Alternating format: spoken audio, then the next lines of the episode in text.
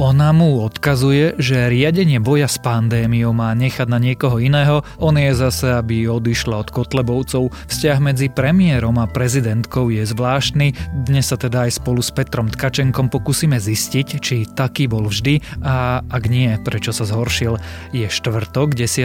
decembra, meniny má Radús a dnes by malo byť škaredo, zamračené aj pršať. Môže sa objaviť aj silnejší vietor, denné teploty by sa mali pohybovať medzi 1 až 7 stupňami stupňami. Počúvate Dobré ráno, denný podcast Denníka Sme s Tomášom Prokopčákom. Budúcnosť kancelárií je tu. Nezáleží na tom, či ste rastúca alebo zavedená firma. Buďte súčasťou nových priestorov v Nivy Tower. Vytvorili sme pre vás Cubes, plne servisované kancelárie, ktoré sa jednoducho prispôsobia vašim požiadavkám a veľkosti vašej firmy. To všetko bez dlhodobej viazanosti. Nechajte svoju firmu rásť. Viac na flexipriestor.sk už nerozmýšľajte, kde nájsť dokonalé darčeky pre svojich blízkych. Strieborné a zlaté šperky či ikonické kúsky Pandora a Thomas Sabo vyberiete na Sofia SK. Nakúpte a ste v hre o 1000 eurovú darčekovú poukážku. Sofia v 13 predajniach a na Sofia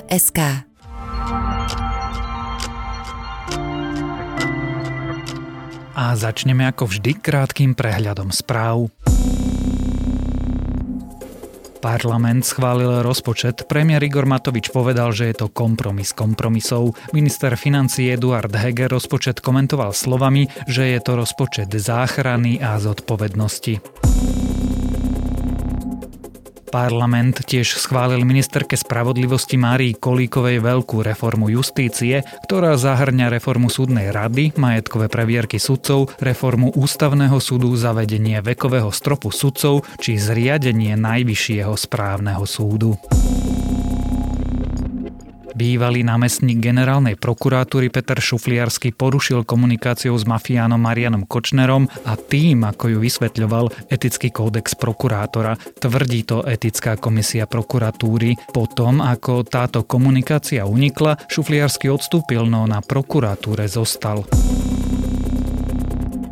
Novým šéfom polície bude niekto z dvojice Peter Kovařík a Štefan Hamran. Z pôvodnej štvorice uchádzačov len oni dvaja splnili podmienky na účasť vo výberovom konaní. Kovařík momentálne policajto vedie potom, ako odstúpil Milan Lučanský. A viac nových správ nájdete na webe Deníka Sme alebo v aplikácii Deníka Sme. Na štátnické pomery to bol nebýval ostrý odkaz. Prezidentka Zuzana Čapútová odkazala premiérovi Igorovi Matovičovi, že by mal zvážiť, či by nebolo lepšie odovzdať manažovanie celej tejto koronakrízy.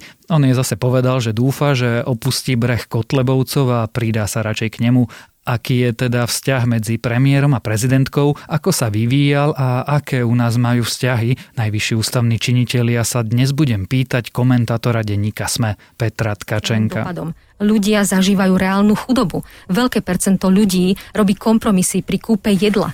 To sú neuveriteľné veci. Zdravotníctvo je na pokraji zrútenia. Ja si myslím, že naozaj nie len čas na zmenu prístupu, ale možno aj na to, aby pán premiér zvážil odovzdanie manažovania covidovej krízy inému členovi vlády. Aha, čiže aby to teda... Peter, čo to vlastne prezidentka odkázala premiérovi?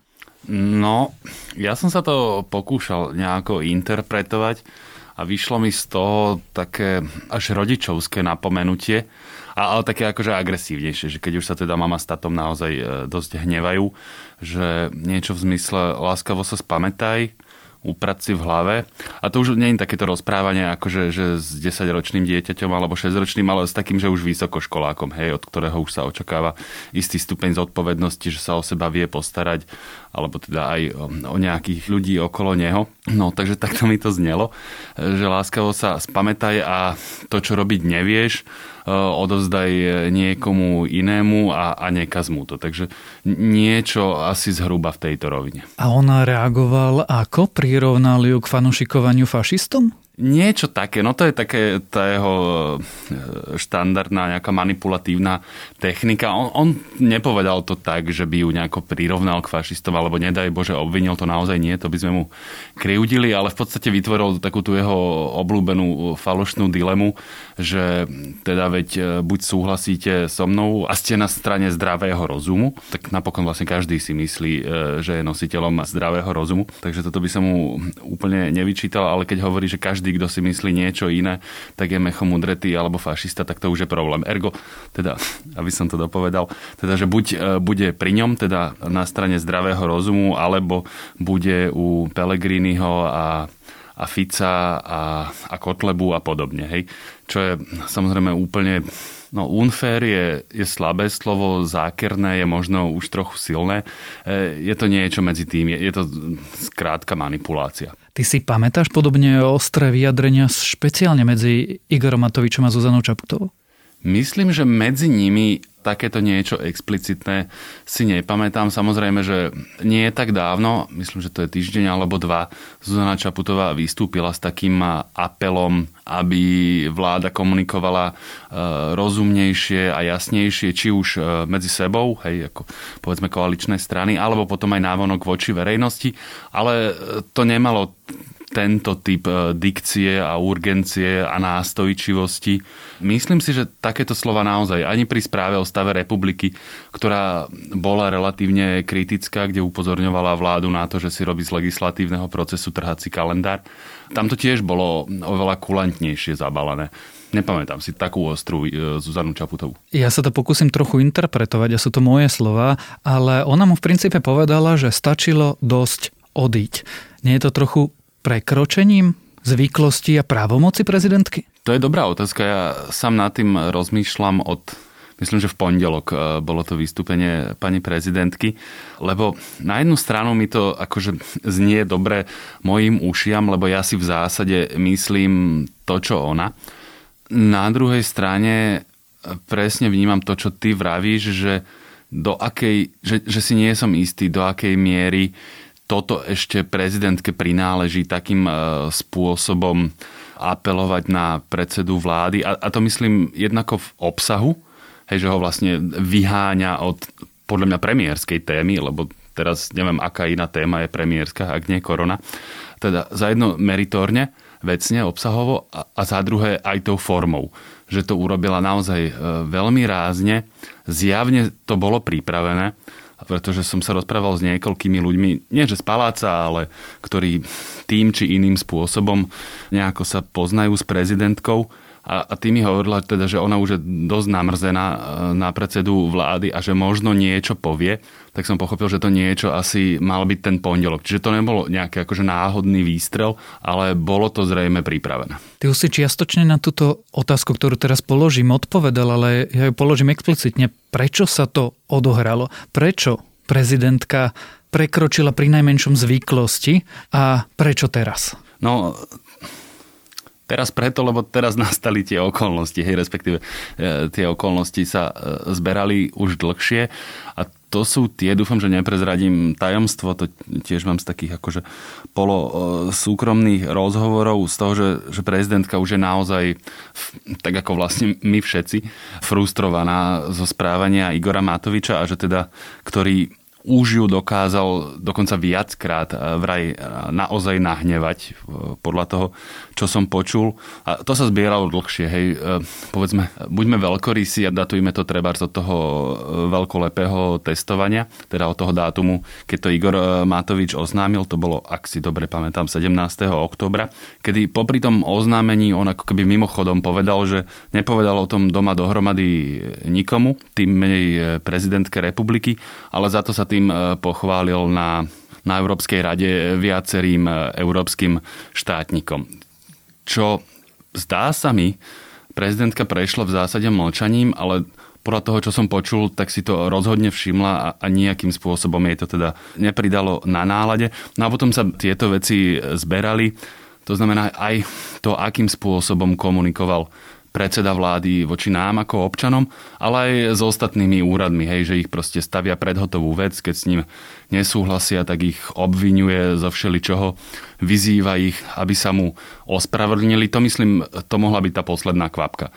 Keď minulý týždeň eh, Igor Matovič povedal, že možno budú nejaké opatrenia, ale on ich nepríjme, v zásade hovoril asi o lockdowne, kým sa mu autority neospravedlnia za to, že nejako spochybňovali testovanie, či čo, čím úplne očividne narážal na prezidentku, tak tá si zrejme povedala, že e, sa mu teda ospravedlní, ale bude to ospravedlnenie iné. Čím sa dostávame k otázke, aký je medzi nimi momentálne vzťah? nie som fanúšikov ostrých slov, takže nepoviem slovo vojna, lebo podľa mňa to neplatí ani v doslovnom zmysle samozrejme vôbec, ale ani v takom tom prenesenom sú to, ja by som to charakterizoval asi ako istú mieru obojstrannej mrzutosti. Zuzana Čaputová nie je nadšená z toho, akého politického partnera má na úrade e, vlády, že s ním musí sa usilovať, komunikovať a nejako sa usiluje, ale príliš to nejde. Na druhej strane Igor Matovič je nespokojný s každým, kto nie je nadšený z každého jeho kroku. To znamená, ako ho si nemôže nejakým spôsobom podriadiť alebo, alebo ho naozaj nevkusným e, spôsobom dourážať a poslať e, kopať hroby. Aspoň tam sa zdá, že tam má ešte bariéry, takže toto ho hnevá, hej, že tá prezidentka je nie že v dôležitej, ale v najvyššej e, ústavnej funkcii, že v zásade stelesnenie štátu má naozaj vysokú dôveryhodnosť, oveľa vyššiu ako on. No takže on sa to snaží vlastne nejakým spôsobom jej pokaziť. Ak budeme láskaví, môžeme to označiť slovom napätý? Ja si pod nápetými vzťahmi predstavujem niečo ostrejšie, niečo, keď sú politické ciele alebo aj meritórne, odlišné jednotlivých aktérov a oni potom okolo seba nejakým spôsobom musia hľadať e, cestu aby mohli spolu fungovať. A toto podľa mňa nie je ten typ, pretože oni akože meritórne ciele majú rovnaké. Akože, či už niekto má alebo nemá rád Igora Matoviča alebo Zuzanu Čaputovu, tak myslím, že ani jedného z nich nebudeme obviňovať z toho, že si želajú, aby sme prekonali pandémiu, aby Slovensko bolo hospodársky, politicky alebo v zahraničí úspešné a podobne. Hej. Čiže tu by som nepovedal, že slovo napäté, je, je tam nejaký typ uh, možno osobnej nevraživosti, čo je zase trochu silné slovo, ale podľa mňa je to skôr osobné. Povedzme, že sú tie vzťahy komplikovanejšie, boli také vždy? Teraz myslíš e, medzi Zuzanou Čaputovou a Igorom Matovičom? Áno. V istom zmysle áno, ale ono to bolo v takých uh, vlnách. Veď uh, vieme, že Zuzana Čaputová pochádza z progresívneho prostredia, veď napokon jej materská strana sa volá Progresívne Slovensko, to znamená, že je to strana, ktorá je nositeľom mnohých hodnôt, ktorými Igor Matovič, ak nie, že opovrhuje, tak nie je ich vyznávačom. Či už sa pozrieme na osobné slobody ako drogová politika alebo, alebo e, vzťah k LGBTI menšine a tak ďalej. Hej, našli by sme tam toho veľa. To znamená, že ona keď oznámila kandidatúru na prezidentský post, tak bolo zrejme, že sa dočkala takých e, ostrejších vyjadrení z jeho strany, ale zase na druhej strane nikdy to nebolo od neho nejaké kategorické vylúčovanie, že táto osoba nikdy nie, vlastne sa k nej aj relatívne rýchlo prikmotril, keď sa ukázalo, že s najväčšou pravdepodobnosťou to vyhrá a našli si vtedy k sebe nejakú pragmatickú politickú cestu. Začalo sa to podľa mňa kaziť naozaj až v takom rozvinutejšom e, štádiu vlády Igora Matoviča. Nie je tento zložitejší vzťah medzi premiérom a prezidentom nevyhnutnosťou Bože, uchovaj prirovnávať ich minulosti, ale e, vzťahy sa zhoršili aj medzi Ficom aj Kiskom, Mečiarom a Kováčom. Vlastne snáď len Rudolf Schuster mal dobré vzťahy s vládou. Teraz neviem na čo odpovedať skôr, tak e, začnem tým, že skorigujem tvoje faktické tvrdenie, e, ktoré si sformuloval ako otázku, totiž, že Rudolf Schuster mal bezproblémové vzťahy s vládou. Podľa mňa to, to neplatí. Osobitne to neplatí pre druhú vládu Mikuláša Zurindu, keď už sa to dostávalo do štádia skoro až vojny. Naozaj Rudolf Schuster vracal zákony parlamentu, respektíve vláde, ak to tak povieme, lebo veď tie zákony sú väčšinou e, vládne, respektíve koaličné. Pamätáme si, ako vypísal referendum o predčasných voľbách tak, aby to vyhovovalo strane Smer a z časti aj jemu. A tých príkladov by sa našlo viacero a tie vzťahy už sa začali kaziť aj s prvou vládou Mikuláša Zurindu. Čiže vlastne pri všetkých prezidentoch by sme našli vlády, s ktorými mal horšie vzťahy. Možno, že úplne najlepšie ich mal po celý čas, alebo takmer po celý čas e, paradoxne Ivan Gašparovič. E, ten prešiel viacero premiérov, on mal podľa mňa v porovnaní s Rudolfom Schusterom napríklad o dosť konštruktívnejší vzťah s druhou vládou Mikuláša Zurindu.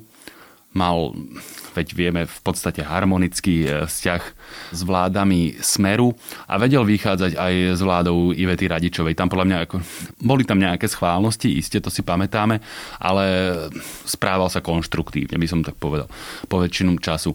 Čiže je to v zásade normálne, veď to tak politike patrí, že rôzni ľudia majú rôzne názory a rôzne ciele, preto majú rôzne kompetencie, máme inštitúcie, ktoré to vyvažujú. Mňa toto v tejto fáze zatiaľ ma to nejakým drastickým spôsobom nevyrušuje. Podľa mňa toto je ešte také, že ešte znesiteľné, hoci uznávam, že tie slova Zuzany Čaputovej boli ostré, ale ešte to podľa mňa nezachádza do takej nejakej patologickej miery vzťahov, že by to naozaj zhoršovalo fungovanie štátu. Čiže ak sa opýtam otázku, ako by mali vyzerať eh, vzťahy medzi prezidentkou a premiérom, špeciálne počas eh, koronakrízy, tak mi povie, že vlastne sú úplne v pohode? Ja hovorím, že úplne v pohode. Podľa mňa tento typ odkazov by si posielať e, nemuseli, ale nie je to niečo, čo by ma dramaticky vyrušovalo. Tak by som to asi, asi povedal že je to ešte niečo, čo podľa mňa v rámci nejakej politickej dynamiky je pre mňa pochopiteľné a znesiteľné, hoci by som radšej videl o niečo konštruktívnejší ten vzťah. Nakoniec teda položím moju obľúbenú otázku, ktorá je tak trochu vždy veštením. Myslí si, že vzťahy medzi Zuzanou Čaputovou a Igorom Matovičom sa budú zhoršovať, alebo ani nie? Zhoršovať to znie tak strašne kontinuálne, hej, že proste, že ideš od 10 k 5 a potom k 1 a, a potom do mínusu. To si, e, nie že nie som istý, ale to nemôžeme vedieť, ale myslím si, že príde, prídu okamihy, keď bude tá eskalácia ostrejšia ako teraz. Tak uvidíme. Budeme to spolu sledovať a potom sa o tom pravdepodobne aj rozprávať. O vzťahu medzi Igorom Matovičom a Zuzanou Čaputovou sme sa rozprávali s politickým komentátorom denníka SME Petrom Tkačenkom. Výnimočný dizajn, svetlá v tvare anielských krídel a najlepšia bezpečnosť v triede. Doprajte si jazdu snov s novým SUV Hyundai Tucson, teraz aj s hybridným pohonom. V revolučnom modeli nájdete 10,25-palcovú obrazovku, dotykové ovládanie, náladové osvetlenie a 620-litrový kufor.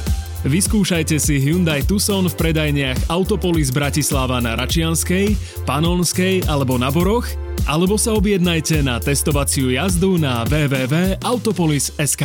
Na svete je 200 miliónov detí ohrozených pod výživou. 3 milióny z nich každý rok umiera. Vaše 3 eurá to môžu zmeniť. Zabezpečite s nimi trom podvyživeným deťom stravu na celý deň. Stačí poslať SMS textom Dobrý pocit na číslo 844. Ďakujeme. UNICEF.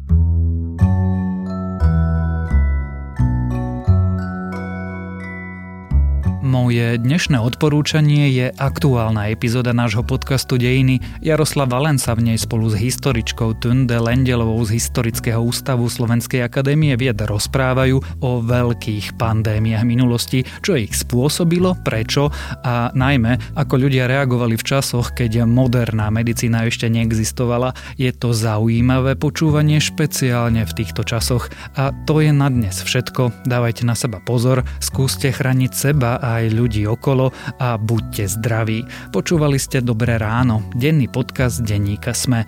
A pripomínam, že dnes vyjde aj nový index, tentoraz o najväčších hráčoch v biznise.